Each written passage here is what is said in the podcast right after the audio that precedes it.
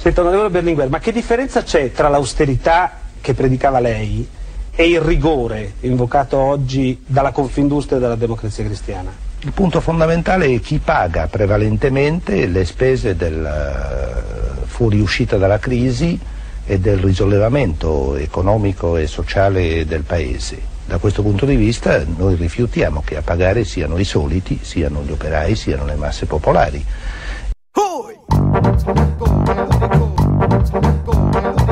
Atención oyentes, se viene el movimiento telúrico.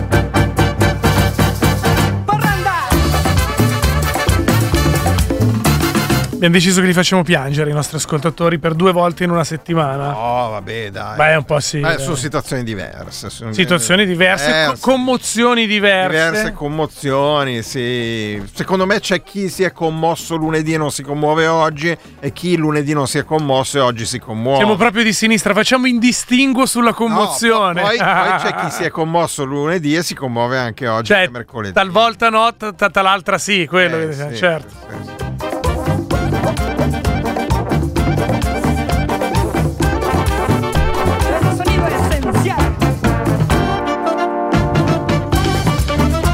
17.39 minuti, ben trovati ascoltatori, ben trovati ascoltatrici. Questa è una commovente puntata di Muoviti, Muoviti Radio Popolare. Potete decidere se essere commossi per le citazioni di Enrico Berlinguer nel Sì. centenario della sua nascita eh, oggi. Potete decidere se commuovervi ehm, eh, del- per eh, quello che vi racconteremo in merito all'ultima puttanata nata sul web, ossia la Boiler Challenge che affronteremo tra poco. Potrete commuovervi all'idea di Murigno che alza eh, un'altra coppa Aspetta, come ma quella falli giocare. eh, magari Falli giocare. potrebbe alzare come quella del Trivete.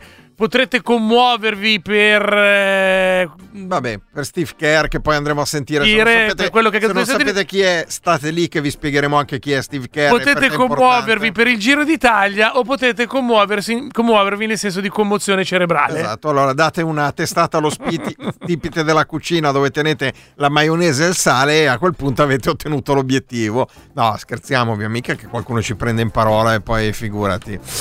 Allora, oggi, come ha detto giustamente Davide, è il centenario della nascita di Enrico Berlinguer. Già da questa mattina è stato ricordato più volte anche in eh, programmi della redazione, eccetera. Sassari, 25 maggio 1922, e poi è scomparso l'11 giugno dell'84 in quel eh, di Padova con eh, probabilmente uno dei funerali più importanti della storia della Repubblica, sicuramente, anzi probabilmente quello più partecipato dal punto di vista numerico, però oggi stiamo parlando appunto dell'anniversario dei 100 anni della nascita, un ricordo sonoro quello che vi diamo. Poi se volete darci i vostri ricordi va benissimo, potete farlo al 331 6214013. Il ricordo sonoro è quello che eh, daremo in apertura e a metà della trasmissione in chiusura, tanto per, per scatenarvi un ricordo. Oggi telefonate molto poche, per cui insieme al numero di sms e telegram che vi ha appena ricordato il prode compagno Luca Gattuso, vi ricordiamo anche la mail diretta at popolarenetwork.it per commentare via via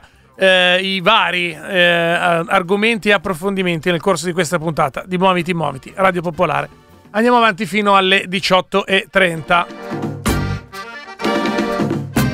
È già ora di introdurre il primo argomento con il primo ospite che chiameremo durante il brano, ossia la Boiler Challenge di questa estate. Esatto, e se, a dirla così dici, ma che roba simpatica! Esatto, è una roba summer, Esatto. è una roba divertente sulle spiagge. No, è No, l'ennesima porcata. È il, il peggio del peggio, o meglio, in realtà non c'è limiti al peggio e poi con eh, l'ospite che avremo fra qualche minuto andremo proprio a approfondire questo aspetto se c'è il limite al peggio. È una notizia che è saltata fuori nella giornata di ieri, infatti se avete ascoltato Muoviti Muoviti ieri, questo termine boiler l'avevamo ripetuto varie volte perché dovevamo darvelo come informazione, però poi non c'è stato il tempo di neanche di citarlo, quindi ne parliamo oggi. Eh, che cosa sono le challenge di TikTok? Sono delle sfide interne fra gli utenti di TikTok in cui si rilancia agli altri utenti la possibilità di fare appunto una sfida fra gli utenti. Qual è lo scopo della Boiler Change- Challenge Summer Cup? Allora, la Boiler Challenge, per farvi capire, io ho dovuto impegnarmi per 24 ore per, per riuscire a parlarne in onda perché mi viene lo schifo.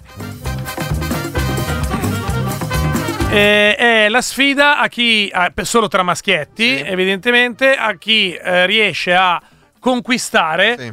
eh, Avere la- una relazione. avere una relazione, limonare Esatto. fondamentalmente, limonare con eh, ovviamente purtroppo Una te- testimonianza visiva, Sì, esatto. video, eh, con limonare con la partner di maggior sovrappeso possibile. Esatto, quindi bisogna trovare una partner un po' sovrappeso. Chi Il riesce più sovrappeso, esatto, chi riesce, chi riesce, secondo questa sfida, ad avere una relazione, un bacio, un qualcosa ripreso in video in qualsiasi situazione pubblica o privata, riesce a postare il video su TikTok, sul social, a questo punto vince questa challenge. E la cosa viene rilanciata sistematicamente. Chi ovviamente è riuscito a fare questo video rilancia amici, conoscenti, a frequentatori dei social. In particolare tutto questo nasce all'interno di TikTok, cresce all'interno di TikTok, è una sorta di concentrato da un lato di sicuramente body shaming, dall'altro di misoginia, perché la donna Certo. non è intesa come eh, una partner, ma è intesa come un oggetto fisico, proprio più grande questo oggetto è, meglio è, ed è anche una sorta di, di- di- di- situazione di bullismo. Bene, eh, di questo andremo a parlare fra poco con la nostra ospite eh, che è Silvia Semenzin, che è una ricercatrice in sociologia digitale, con lei parleremo e approfondiremo questo tema.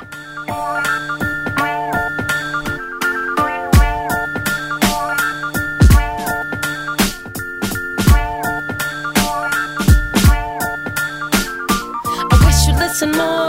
Just a minute previous to genius killing vision in its rib and placing blame upon the soulful, unafraid. We know the trade, danger of elite game, technologically advanced by now, insane with power. Spirit being left by way makes lost and passing facts we have today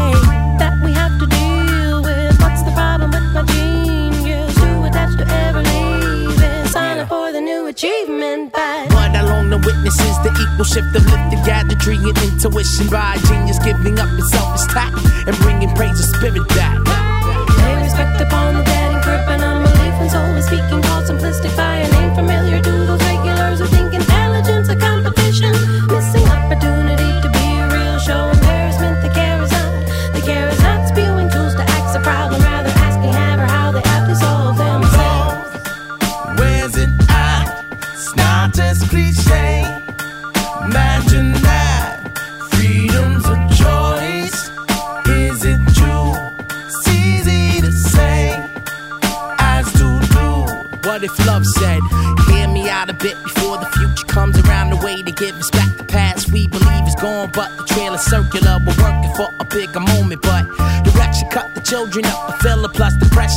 super song coming from the hand that doesn't write for you and yours.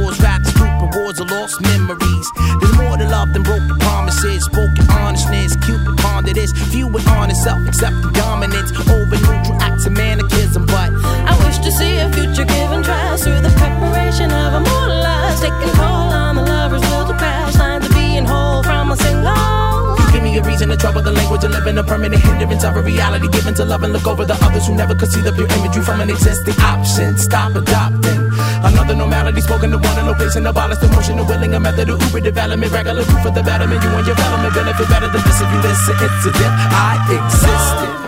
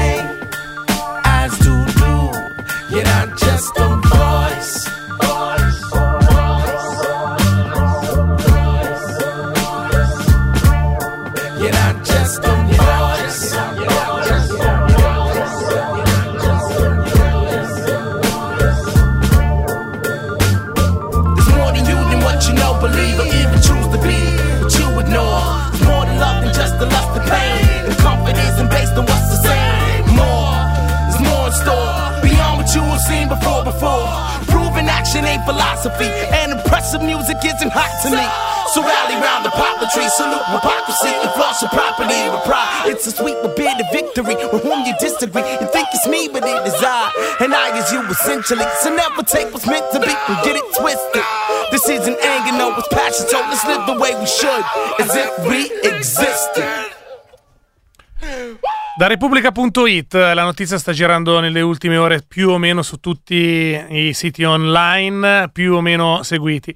L'ultima challenge che spopola su TikTok è la Boiler Summer Cup, il tentativo di adescare in discoteca ragazze sovrappeso, postare il video sui social e poi sfidare altri ragazzi a trovarne una di peso ancora maggiore. Io do mio malgrado, non perché non abbia voglia di sentire l'ospite, ma perché non ho alcuna voglia di parlare di questo schifo.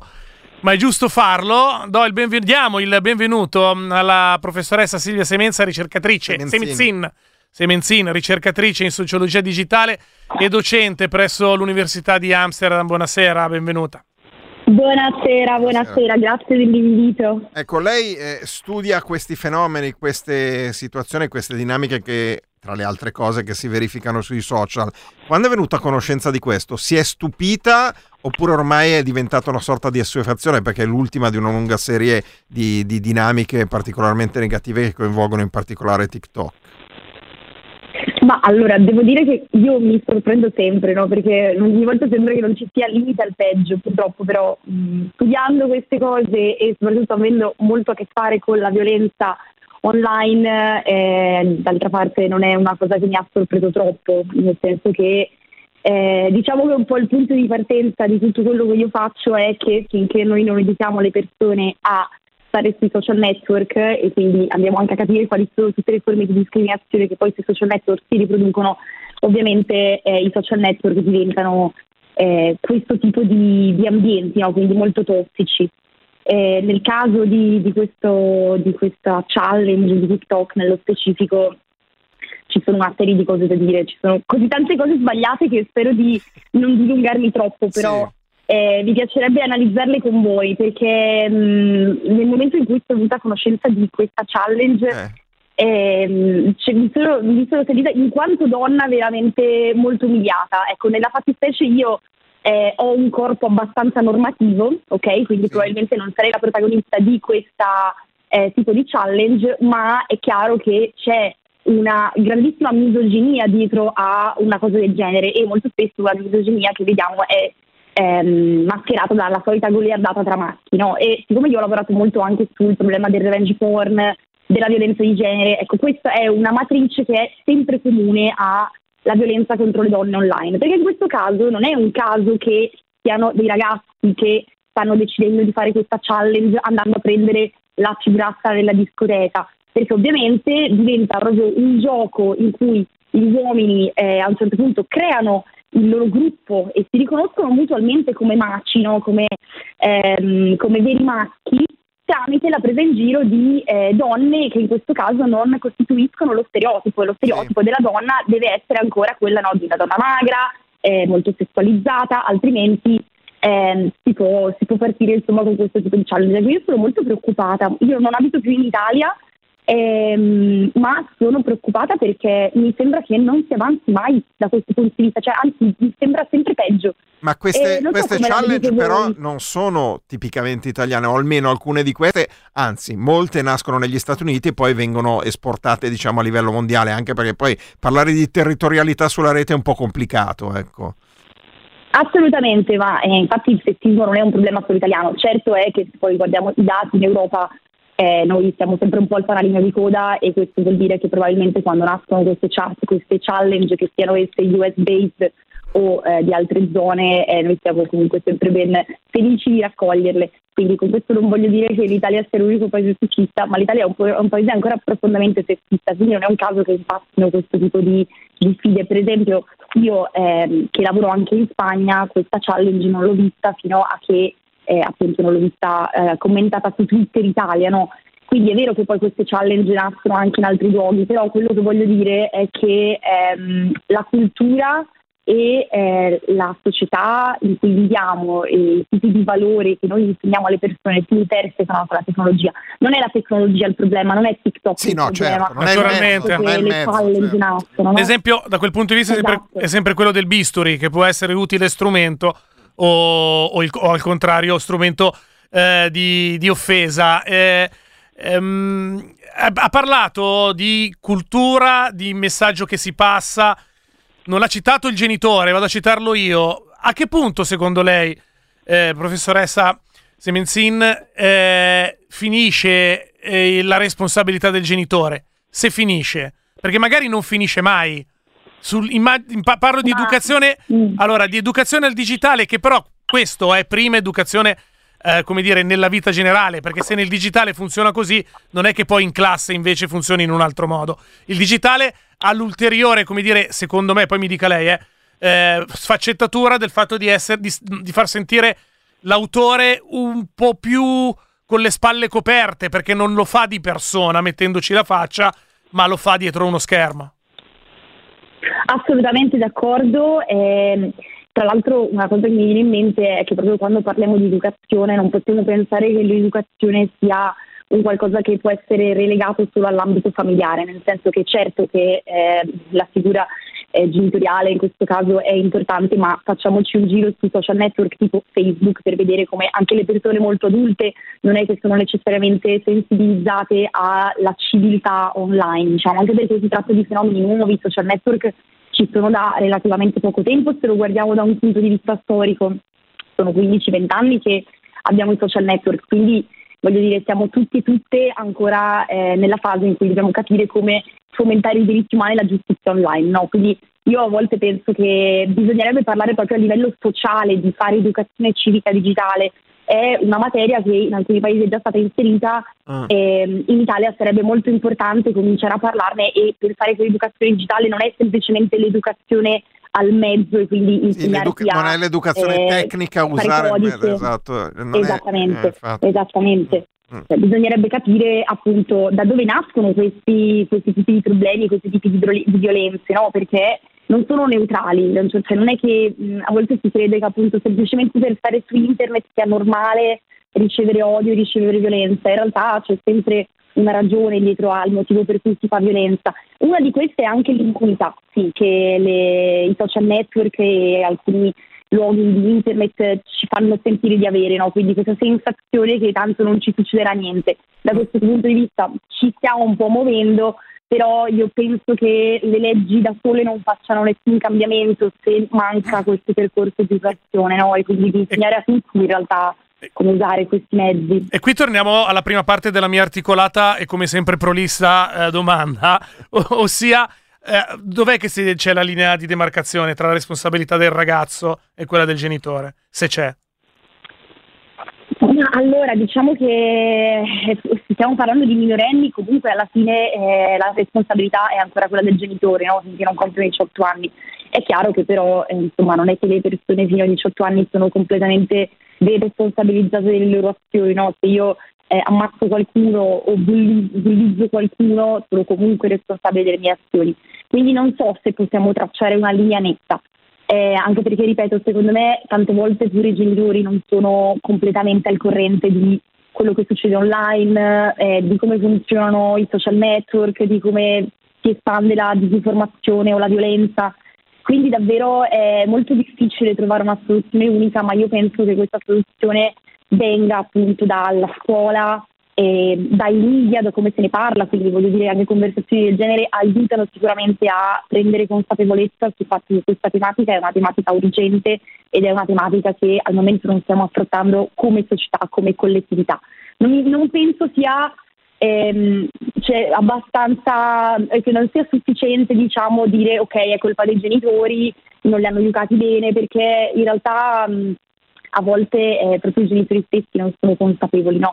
E questo secondo me non ha a che vedere solo con l'educazione al digitale, ma proprio a che vedere eh, con tutta l'educazione civica che questa può riguardare. Nel caso specifico poi di questa, di questa challenge anche l'educazione di genere, che in Italia è ancora una parolaccia e invece vede che se noi non educhiamo le persone essere rispettose ehm, con, eh, con il genere, con, eh, le donne co- e quindi cercare di riconoscere anche le matrici violenti dietro a queste challenge, purtroppo eh, la violenza si continua a riprodurre e riprodurre perché resta invisibile, resta invisibile come una, gal- una goliardata. Ah. Questo secondo me è un peccato perché potremmo fare molto di più e, e anzi dovremmo fare molto di più. Non so quanto ci metteremo e quante altre persone dovranno soffrire nel frattempo, questo mi dispiace molto. Certo. Perché Senta, è, eh, è eh, sempre eh, così. Invece le piattaforme sono del tutto autonome, indipendenti dalle responsabilità, cioè in una cosa così potrebbero intervenire in qualche modo?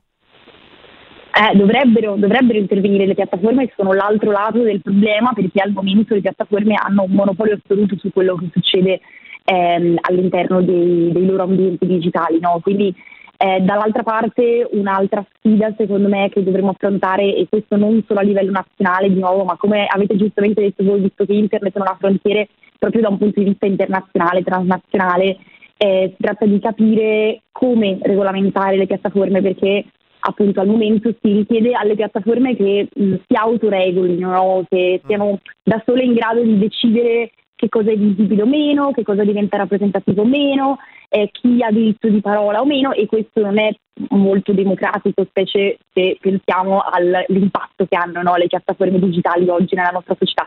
Anche questo è un dialogo che manca, anche questo relativo proprio ai diritti digitali e alle responsabilità delle piattaforme è un dialogo che, un dialogo che ancora non c'è e non è molto presente. In Europa stiamo cominciando a trattare un po' questa tematica appunto da un punto di vista più europeo, ma manca una presa di posizione molto forte nei confronti della responsabilità delle piattaforme di diventare proprio mediatrici di violenza e molto spesso utilizzare questa violenza eh, a loro favore perché poi si è visto in molti casi come alla fine questo flusso di dati che eh, diventa poi violento verso alcune, alcune persone eh, alla piattaforma in realtà crea beneficio perché appunto produzione Certo. di dati che è la prima forma di estrazione di ricchezza no? Produce, è vero. è, eh sì, È vero. è un po' il, il problema principale. Noi siamo in chiusura, professoressa Semenzin. Un ascoltatore o attrice, perché non si firma, ci scrive in tempo reale e io la giro. eh, in merito alla stessa challenge fatta al contrario, dalle ragazze verso i ragazzi un annetto fa. E perché questo giro viene fuori uno scandalo e l'anno scorso no? Onestamente non ne avevo contezza. Lei l'aveva, l'aveva sentita nominare, eh? Neanche io l'avevo sentita nominare, devo dire che a volte eh, questo genere di commenti mi fanno pensare che si voglia di nuovo mascherare no, la parte discriminatoria dietro alcune challenge, che anche le donne lo fanno.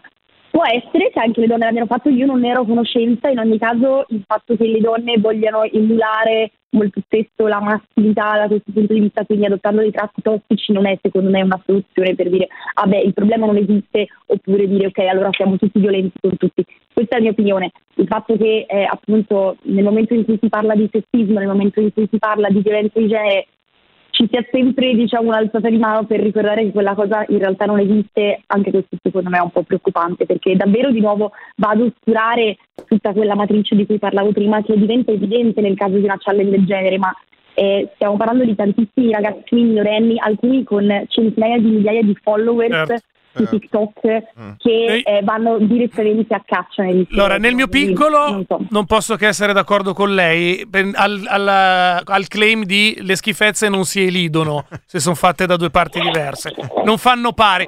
Noi la ringraziamo molto. Esatto, ringraziamo la professoressa eh, Semenzin, ricordiamo docente di eh, sociologia digitale e eh, insegnante all'Università di Amsterdam. La ringraziamo di averci illuminato. Grazie mille. Arrivederci, alla prossima, Grazie a professoressa. voi, buona serata. Arrivederci. Noi andiamo in pubblicità e torniamo subito dopo, reintrodotti dal compagno Enrico.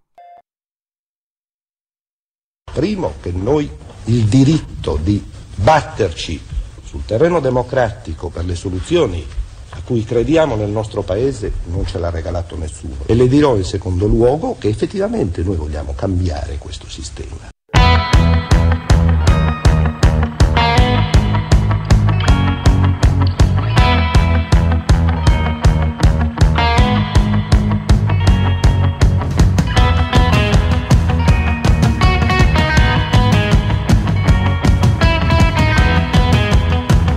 18 e 3 minuti, eh, si apre così la seconda parte mh, di Muoviti Muoviti nel giorno del centenario della nascita di Enrico Berlinguer. Io leggo uno e un solo messaggio rispetto al tema della Boiler eh, Challenge che abbiamo affrontato con la nostra ospite professoressa Semenzin prima della pubblicità. è di Barbara e dice: Questa porcata mi fa tornare in mente mia zia Maria, letteralmente un armadio, che restò famosa come picchiatrice di fascisti durante l'occupazione. La zona era quella di Marzabotto. E mi immaginavo di, eh, di queste povere ragazze che magari si incazzano. Eh, vabbè, magari. Dovremmo, dovremmo inventarci una challenge gentile. Cioè, beh, lanciamo Sì. noi una challenge eh, etica e gentile. Mica Gattuso, ma che idee ti vengono? Adesso ce le facciamo suggerire di più. Sì. Noi lo diciamo, i nostri ascoltatori la suggeriscono. Poi la lanciamo. E poi la lanciamo noi, la challenge gentile. Esatto. Beh, che non è male, eh. No, no, infatti, Solo che mi no, tocca fare TikTok. Ah, non ce l'hai? Eh, ma va. Sei cioè- no, è che non sono single, contrariamente a te, capito, gatto?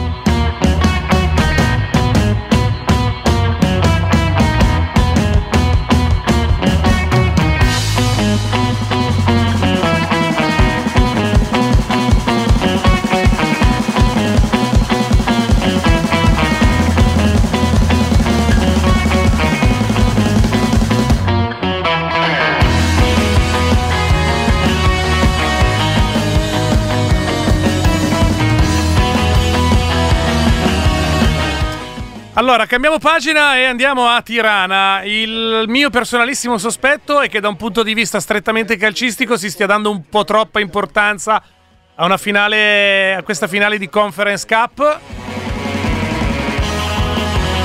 Strettamente calcistico, eh. mentre invece dal punto di vista della cronaca di quello che sta accadendo eh, a Tirana e che potrebbe accadere per le strade di Roma in qualsiasi caso, in qualsiasi modo finisca la partita, invece no, quello è sicuramente importante. Avete visto probabilmente le immagini degli incidenti fra tifosi del Feyenoord e quelli della Roma, tra tifosi del Feyenoord e locali e la polizia con tutti. Sì.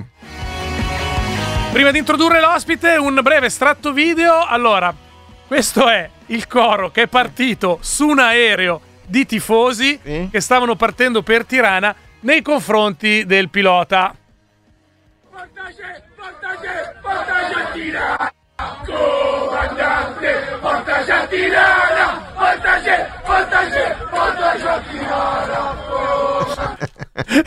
Vabbè. Sobria. Cioè, vabbè, beh, è il pullman de- de- delle medie ancora un po'. Ho dai. capito, ma quello è l'aereo. Chissà se il nostro ospite, che è l'inviato di Repubblica Franco Vanni, proprio a Tirana per la partita di questa sera, anche sul suo pullman, eh, sul suo pullman, sul suo aereo ha cantato Portaci, portaci a Tirana. Franco Vanni, hai cantato così anche tu? Ciao, no, guardate, io ero di fianco a dei tifosi del Feyenoord Ah, Ah, facevano i loro- eh, che facevano i loro cori inizialmente. Poi però molto civilmente, quando hanno capito che io dovevo scrivere perché avevo da lavorare, Eh? appena ho tirato fuori il computer hanno un po' parlottato fra, fra loro in olandese e hanno smesso di cantare. Come ho chiuso il computer hanno ricominciato con i cori. No, davvero? Beh, ma c'è un'etica? Ah, bellissimo, è stato bellissimo. Infatti è stato molto piacevole, devo dire. Senti, come sta andando lì a Tirana? Ieri abbiamo visto immagini di incidenti fra tifosi olandesi e eh, abitanti di Tirana. Eh, ci sono così tanti tifosi rispetto allo stadio che è veramente piccolo. Tu lo stadio l'hai già visto? Lo stadio è molto bello, ma come quasi tutti gli stadi moderni non sembra progettato per ospitare le partite di pallone, nel senso che l'ingombro esterno è anche consistente. Mm. C'è questa torre hotel, ci sono tutti questi spazi comuni molto belli e molto ben progettati, però in realtà ehm, è, è inadeguato eh, da, da un punto di vista proprio di posti a sedere per ospitare una finale europea, soprattutto con due tifoserie eh, diciamo ampie come quella della Roma e del Feyenoord, per cui ci sono molti più tifosi in città di quanti biglietti non, non fosse possibile vendere. Ah, e quindi- questo ovviamente unito a un'inciviltà di base dei soliti gruppuscoli di, di Pirla, eh, cosa- eh, diciamo... Questo, eh, questo è, di tipica- è tipicamente termine del Feyenoord, eh, mi sembra dire, dal punto di vista linguistico. Bravo, esatto, esatto, esatto, esatto. Comunque, la- da, da quello, diciamo, dalle sensazioni da- che hai tu, la, la situazione in questo momento mi sembra tranquilla, cioè non abbiamo... No, è tranquillissimo. Guardate che come sempre poi a vederle da lontano queste cose sono peggio che a starci in mezzo, nel senso che eh, che la, la città è una città bellissima, anzitutto Sì. eh, è ben gestita, eh, è- tutto oggi è andato benissimo. Cioè, ieri sera c'erano gruppuscoli di tifoseria dell'una e dell'altra fazione che tampinavano la polizia, eh, tiravano qualche pietra, però insomma diciamo che Tirana tutto sommato esce promossa dal- dall'impatto con la finale. Non, Ti- Tirana, non tra è- l'altro, tra l'altro abbiamo scoperto essere un feudo rossonero. Abbiamo intervistato il presidente del Milan Club Tirana, c'erano 7000 persone in piazza Col, domenica. col Eh, mega, considerate, sche- col ragazzi, mega schermo. considera- Sono 22.000 italiani residenti che vivono a Tirana. Ah. Ci sono università italiane, Ah, sì? c'è la Camera del Commercio italo-albanese che è uno degli edifici più grandi della città. Per cui Tirana di fatto, poi grazie, io l'ho studiata così, ma magari una fesseria all'università, Eh. grazie a un'intuizione dei servizi segreti britannici, negli anni della dittatura di Enver Hoxha, Mm. eh, la RAI potenziò il suo segnale di modo da raggiungere l'Albania e proporre una sorta di sogno italiano contrapposto al comunismo Sì. filo-cinese del dittatore. Eh. Quindi, diciamo, chi ha più di 30 anni parla correttamente italiano, ricorda i vincitori di Sanremo degli anni che furono. Invece, con i giovani bisogna tristemente parlare inglese. Dico tristemente perché per un italiano, e non ci siamo abituati, è molto bello l'idea di uscire dal proprio paese ma poter parlare la, la- la nostra lingua. Peraltro Quindi, ci danno diciamo, la biada a livello di inglese tra i giovani, per cui. Sì, ma certo, ma certo. Senti, per cui non c'è dubbio da che parte si schiererà il, eh, il- Pubblico Quasi albanese. tutti, romanisti, quasi tutti romanisti, eh, ne ho intervistati alcuni particolarmente romanisti, ma diciamo che il sentore è se c'è una squadra italiana contro un'altra si tifa la squadra italiana. Ricordiamoci che c'è anche Kumbulla, che è albanese nel- Ah, giusto. nella Roma, quindi vero. insomma è un motivo in più per tifare giallo-rosso. Insomma. Senti, Dal punto, ecco, adesso fa- fai uno spaccato dal punto di vista tecnico, Sì. analista. Tu sappiamo che sei eh, il, il giornalista di Repubblica che segue l'Inter, però hai seguito ovviamente Sì. tutto il campionato di Serie A. Però dal punto di vista tecnico non c'è partita o è quello che ci stiamo dipingendo noi in No, Italia? no, c'è, c'è. per- Guarda, io allora, il Feyenoord io me lo, me lo sono guardato per, per prepararmi a questa partita, ammetto, nel senso non mi era capitato negli Eh. incastri di stagione. È una squadra molto veloce, eh, tecnicamente inferiore alla Roma, sicuramente hanno questo attaccante molto forte che si chiama Desser o Desser, Mm. ok? E vediamo, cioè, la, la Roma tecnicamente è migliore, però è una finale, quindi insomma il, il valore tecnico poi conta, co- conta il giusto. Vediamo, vediamo un po', insomma. Ehm, volevo commentare con te la notizia che sembrerebbe smentita, o meglio, te la vado a dare. Nelle ultime 24 ore eh, aveva- era stato ufficializzato che i mezzi pubblici a Roma sarebbero stati fir- fermati tra le 22 e le 3 del mattino a causa della partita. Tra l'altro, eh, non mettere vuoti il risultato, non è che se vinci o se perdi. Comunque hanno sospeso eh, Il i, servizio. i servizi. Adesso pare che dopo le polemiche, però è una notizia che ci arriva in tempo reale. E il, eh, il questore abbia deciso di rimetterli questi mezzi. Non è sempre un po' troppo come la facciamo noi? Eh sì, guarda, ti dico, considera che ho sentito un po' male la domanda in realtà perché stiamo cercando di entrare. Guarda, Ah, considera ok. che qua a Tirana hanno fermato tutto, ci hanno chiuso gli uffici pubblici, gli uffici postali, hanno chiuso l'università, eh, cioè la città è completamente chiusa se non i bar. Ah, ok. Ah, perfetto. giusto. Quindi diciamo che eh certo, cosa fai? Non gli, dai gli, Roma- non gli dai alcolici a sta gente. Eh, Eh, esatto, certo. bravo. E il fatto che a Roma possano fermarsi i mezzi pubblici non mi sconvolge, nel senso che qua veramente l'hanno presa sul serio e diciamo... Eh, visto che stai entrando, che, anche se entrerai col pass, eccetera, ci Sì, sono molti esatto, controlli in bravo. ingresso? Eh, sì, ci sono molti controlli in ingresso, infatti si è creato un po' un imbuto, ci sono tutti i tifosi in attesa. Ah, ok. Forse in realtà ti dico, qua non, non sto facendo bene il mio mestiere perché non ho la risposta vera, probabilmente non hanno neanche ancora aperto i cancelli e la calca si spiega così, però sì, c'è, ci sono parecchi controlli, so che la polizia albanese ha schierato 1700 persone Ah, e l'hanno però- presa molto sul Ah, beh, serio. beh, Beh, 1700 persone con uno stadio di 21.000 persone non è poco. Cioè, Esatto. È come pensare che a San Siro ci siano 5.000-6.000 poliziotti in una partita. Che è, Corretto, è- è- quindi è esatto. Va bene, grazie mille Franco Vanni, buon lavoro lì all'Arena Combetare, io non so come si pronunci, magari tu mi, mi correggi, di Tirana dove Ah, si no. svolge... Io l'ho sempre solo sentito pronunciare da italiani e lo pronunciamo tutti come te. Esatto. quindi- Esatto. Ciao, buon lavoro, grazie. grazie. Franco Ciao Vanni, voi, ciao ciao, buon lavoro. inviato di Repubblica a Tirana per la finale di Conference League Roma-Feyenoord che sarà questa sera alle 21. Se volete vederla la danno in chiaro su TV8, se no c'è su Dazon, su Sky, eh, un po' tutti la danno praticamente. Comunque su, T- su TV8 il numero 8 del digitale Tranne la Rai, la danno tutti. Esatto. Va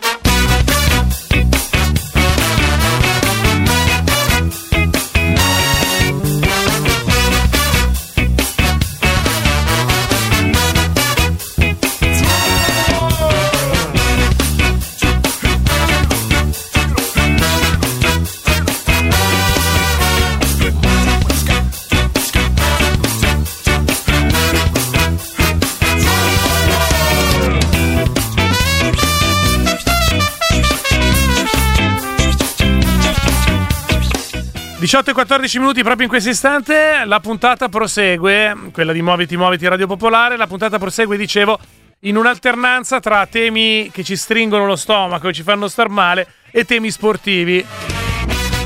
Abbiamo appena finito col calcio e con Roma Feyenoord da Tirana, per cui facilmente deducibile che riprendiamo i panni della serietà e eh, andiamo a dargli un racconto di una delle tante reazioni che eh, sono, eh, stanno facendo il giro del web, ma tanto in questo, in questo momento, da questo punto di vista, rispetto all'ennesima strage, all'ennesima sparatoria che è avvenuta eh, negli Stati Uniti, in questo caso in una scuola elementare di Wade nel Texas. È un punto di vista e una testimonianza particolare perché non è di un politico, non è di un giornalista.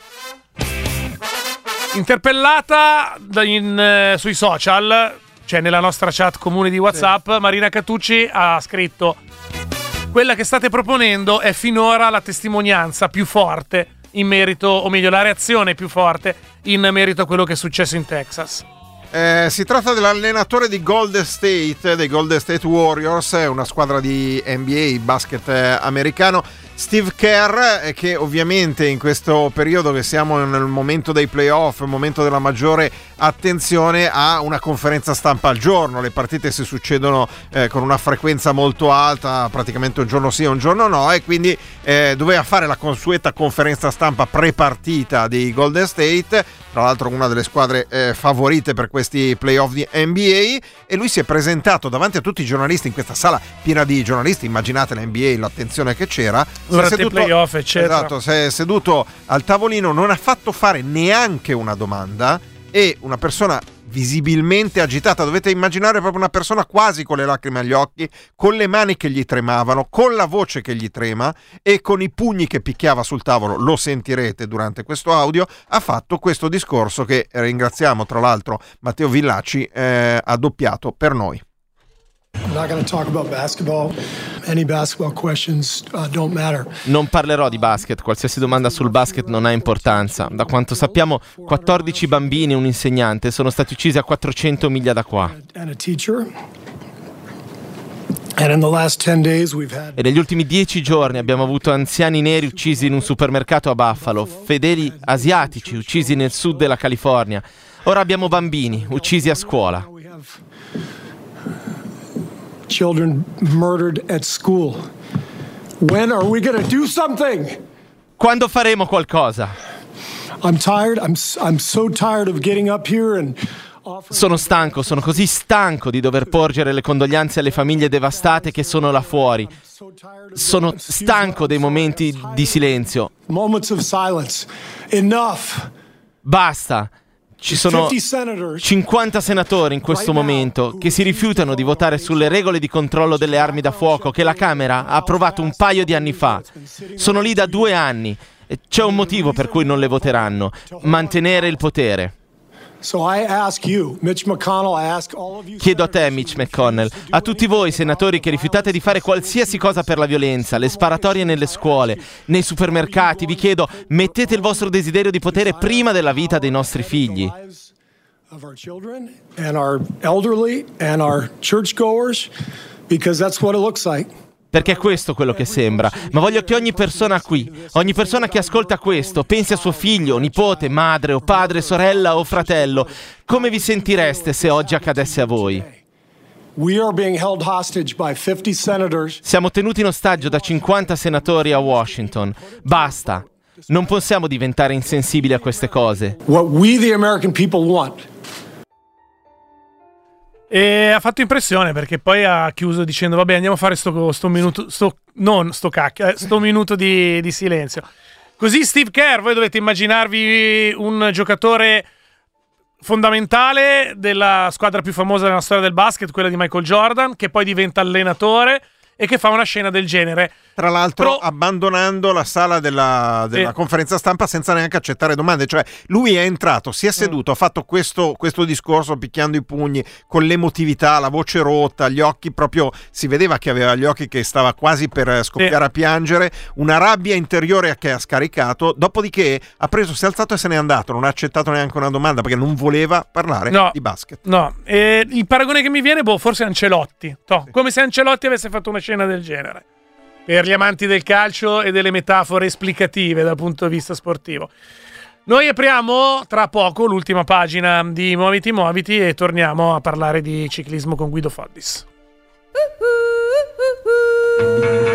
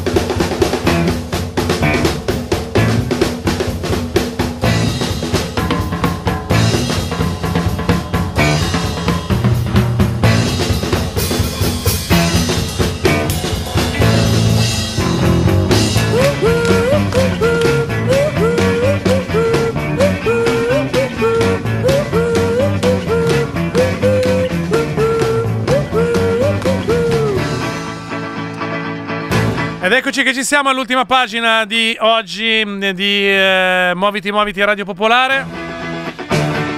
Ormai il giro per noi non ha più un significato sportivo, non si ci interessa relativamente chi vince. Vogliamo solo vedere se Guido Foddis riuscirà ad arrivare intero. In tiro in fondo. Lui e tutta l'attrezzatura riusciranno ad arrivare interi alla fine di questo giro.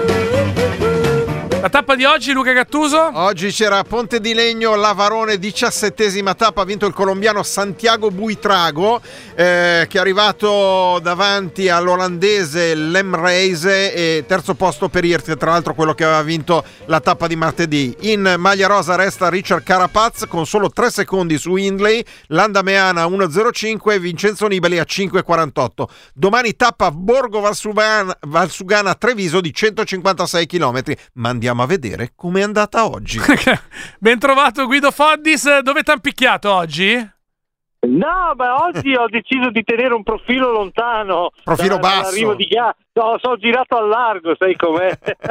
Oggi profilo Però ho basso. trovato de- Ho trovato nei bar la mia foto, ho detto, eh, c'è una locandina dei miei concerti, invece no, era, era la taglia. Una Era- segnaletica. Ah, Era- ok. Era la taglia.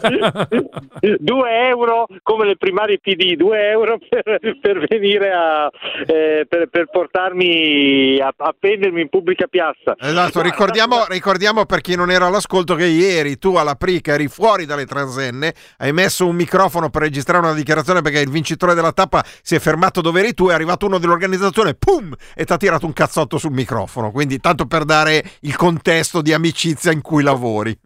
Amicizia e serenità, sì, Esatto. sì, c'è un clima veramente rilassato in questo Giro d'Italia. In realtà le persone che mi sembrano più eh, rilassate sono i corridori, i Mm. direttori sportivi, cioè in realtà quelli che la corsa la, la creano. Perché Mm. tutto il resto è organizzazione, ma l'organizzazione è in funzione appunto dei personaggi, quelli che sono in recita. Certo. I corridori sono anche oggi li ho trovati abbastanza stanchi, come è giusto che sia, visto che mancano poche tappe, ma comunque di, di ottimo umore. Ma sai perché? Io conosco la loro mentalità, perché è una tappa in meno. È una tappa in meno certo. che manca per andare a vedere le, le loro famiglie. Tenete conto che questi tra allenamenti, ritiri, eccetera, vedono i propri cari eh, dieci giorni tra gennaio e eh, ottobre, quando poi finalmente c'è la vacanza. E quindi insomma loro calcolano anche questo. Chi non ha obiettivi di classifica dice: Beh, dai, oggi c'era la salita del Menador, Sì. quella che sale, un- una salita inedita molto molto ripida che sale all'altipiano di Lavarone. Hanno detto: E questo ce la siamo, anche questo compleanno, come diceva, vacanze di Natale, ce lo siamo tolto dalle palle. Per Natale, Eh, ma va bene. Essendo vacanze di Esatto, eh. Natale. Prego, scusami. E, e niente, quindi sono andato a fare le interviste direttamente ai bus. Eh? Ho trovato la moglie eh, di Davide Formolo, che vi saluta, ha detto salutami quelli della voi, quindi salutiamo Mirna, Mirna Formolo. Eh, diciamo, il Ma, cognome. chiaro, chi- ma Mirna come- Forno. Come non salutare La l'amica Mirna, ma- l'amica Mirna Ma con cui infatti mi La sembra... Mirna. Abbiamo, Mirna. abbiamo passato l'infanzia io e Davide Mamma mia, sì, sì, sì. Andiamo benissimo. Quanti compiti mi ha fatto copiare quando Esatto. eravamo nella classe arcobaleno. Esatto. Uh, certo. Ma mi sembrava strano che la Mirna non ci avesse salutato anche prima. Infatti c'è, c'è- Oggi ce lo riunione di, stavamo reda- chiedendo. riunione di redazione, oggi con i premi Pulitzer qua, a un certo punto il direttore Giglioli si alza, batte i pugni sul tavolo. Cazzo, ma la Mirna non si è ancora fatta sentire. E Noi Esatto. così. E adesso vediamo, cerchiamo di capire. E invece sei arrivato, sei arrivato Eh, oggi eh. con la questa Mirna. palla è stata chiusa, vedete? Vabbè, Anche questo certo. castello è al suo posto. E poi dopo ho intervistato Andrea Vendrame e ho trovato una, una mia vecchia conoscenza, Mirko Maestri, che già il soprannome Paperino, Paperino Maestri, è un corridore simpaticissimo della Roma- dell'Emilia, scusate, Emiliano. Ma corre E- ancora? Corre ancora? eh, No, corre ancora ed Eh. è entrato quest'anno nella squadra che è di proprietà di Ivan Basso e Alberto Contador, che hanno questa squadra Ah, azzurra, però. la Eolo Cometa, Eh. che non sta raccogliendo quello che aveva raccolto l'anno scorso. L'anno scorso vissero la tappa dello Zoncolan, sorridevano un sacco. Quest'anno Ah. sono nervosetti e nel mezzo dell'intervista a Mirko Maestri, che è famoso perché fa queste fughe da lontanissimo, neanche Sì. scatta, va via quando gli altri mangiano in panino, cioè va, va via alla chetichella. Ah, fa, fa le imboscate, fa le imboscate. Eh, sì, allora io ho detto, quando è che ci fai una fagianata delle tue? Ivan Basta ha sentito questa parola, è sceso dal bus e ha iniziato a tempestarmi di contumelie dicendo non capisci un cazzo, dici qui la fagianata, questo ragazzo si è fatto tutti i chilometri, vai via, vai via. In realtà Mirko Maestri voleva rispondere alla mia domanda, ma è stato preso per l'orecchio e portato su. Cioè, scusa, ti Eh, sei fa- a sto giro hai fatto incazzare anche Ivan Basso? Eh, mi sa proprio di sì. E dopo... Ma scusa, Però no, scusa, no, però allora scusa. sei tu. Eh. Fodis, Cioè, non avevamo Secondo detto, cioè sì, quando, secondo- ascolta, quando all'inizio del collegamento ho detto che oggi hai tenuto un profilo basso, non intendevo Ivan Basso, cioè, intendevo che... e niente, dopo è, è arrivato l'ufficio stampa della squadra che Eh. mi ha detto non c'è neanche bisogno che te lo venga a dire, eh, Eh. però intanto me lo vieni a dire, NDR, eh, ma tu questa cosa non la pubblichi neanche morto, hai capito? e io ho risposto, ma intanto hai fatto bene in realtà a dirmelo perché non mi sarebbe mica venuto in mente di, di censurarla, quindi in realtà, ah no, perché vanno concordate con l'ufficio stampa, dico chi è? Io, bene, dico, gli dico dammi il con- numero. concordiamo. Eh. E dico "D- dammi il numero e lui ha risposto no lo trovi ce l'hanno tutti ed è andato via Ah, ok. io non so che numero ha Quindi do- comunque- dobbia- dobbiamo cercare il numero dell'ufficio stampa della squadra di Basso e Contador, te lo troviamo? lui, secondo me è già lui che sta cercando me Ah, comunque fuori, di, fuori di satira in realtà è tutto vero ma a me piace scherzarci su purché non si menino le mani insomma Eh. come è successo ieri e il tasso di ironia è, è molto basso. Ho parlato con eh, l'Arianna di Repubblica Bicicletta, abbiamo deciso di non pubblicare questa, ce la teniamo lì perché alla fine anche eh, non è una, una- una- come si dice una, un'intervista fondamentale per la prosecuzione del mondo. Il mondo ha altri problemi, quindi Senti. chi se ne. Però Eh. dà l'idea un po' del nervosismo perché a C'è fine giro siamo già a tempo di bilanci, cioè manca la tappa di Treviso, Sì. la tappa friulana, la tappa del Fedaia, non contiamo neanche quella di Verona Sì. e quindi chi non ha vinto niente, chi non ha fatto niente inizia a sentire il fiato sul collo. Eh, perché se- Rispetto è un insuccesso se non hai vinto niente. Intanto domani c'è la tappa Borgo Valsugana Treviso, 156 km in leggera discesa. Ho visto l'altimetria, è praticamente una tappa per velocisti. Vabbè, ma senti, ma parliamo di cose importanti. Gli chiedi alla Mirna come sta la piccola Chloe? La piccola Chloe l'hanno lasciata dai nonni. Ah, ecco, che pensavo sì, infatti. sì, sì. Anche i nonni già che eh, siamo, salutiamoli. eh. Esatto. No, e comunque è vero, eh. No, no, so, la, Chlo- la piccola Chloe è la figlia di Mirna e Davide Formolo. Prego. eh, prego, scusami, ti ho interrotto. Eh. No, è Livio Formolo che voleva venire alla tappa, la Mirna gli ha detto no, tu oggi stai a casa e mi tieni la Chloe, hai capito? Eh, eh. Se vuoi vai sul Fedaia e quindi hanno diviso la Chloe per le tappe che rimangono, io vado qui, tu vai là. Eh, sono cose normali per le famiglie. E de- devo dire, ecco, una- una- un aspetto molto bello di questo Giro d'Italia invece Davi- eh, Gianni Savio, che è uno dei decani del Sì, è stato- storico direttore sportivo. eh.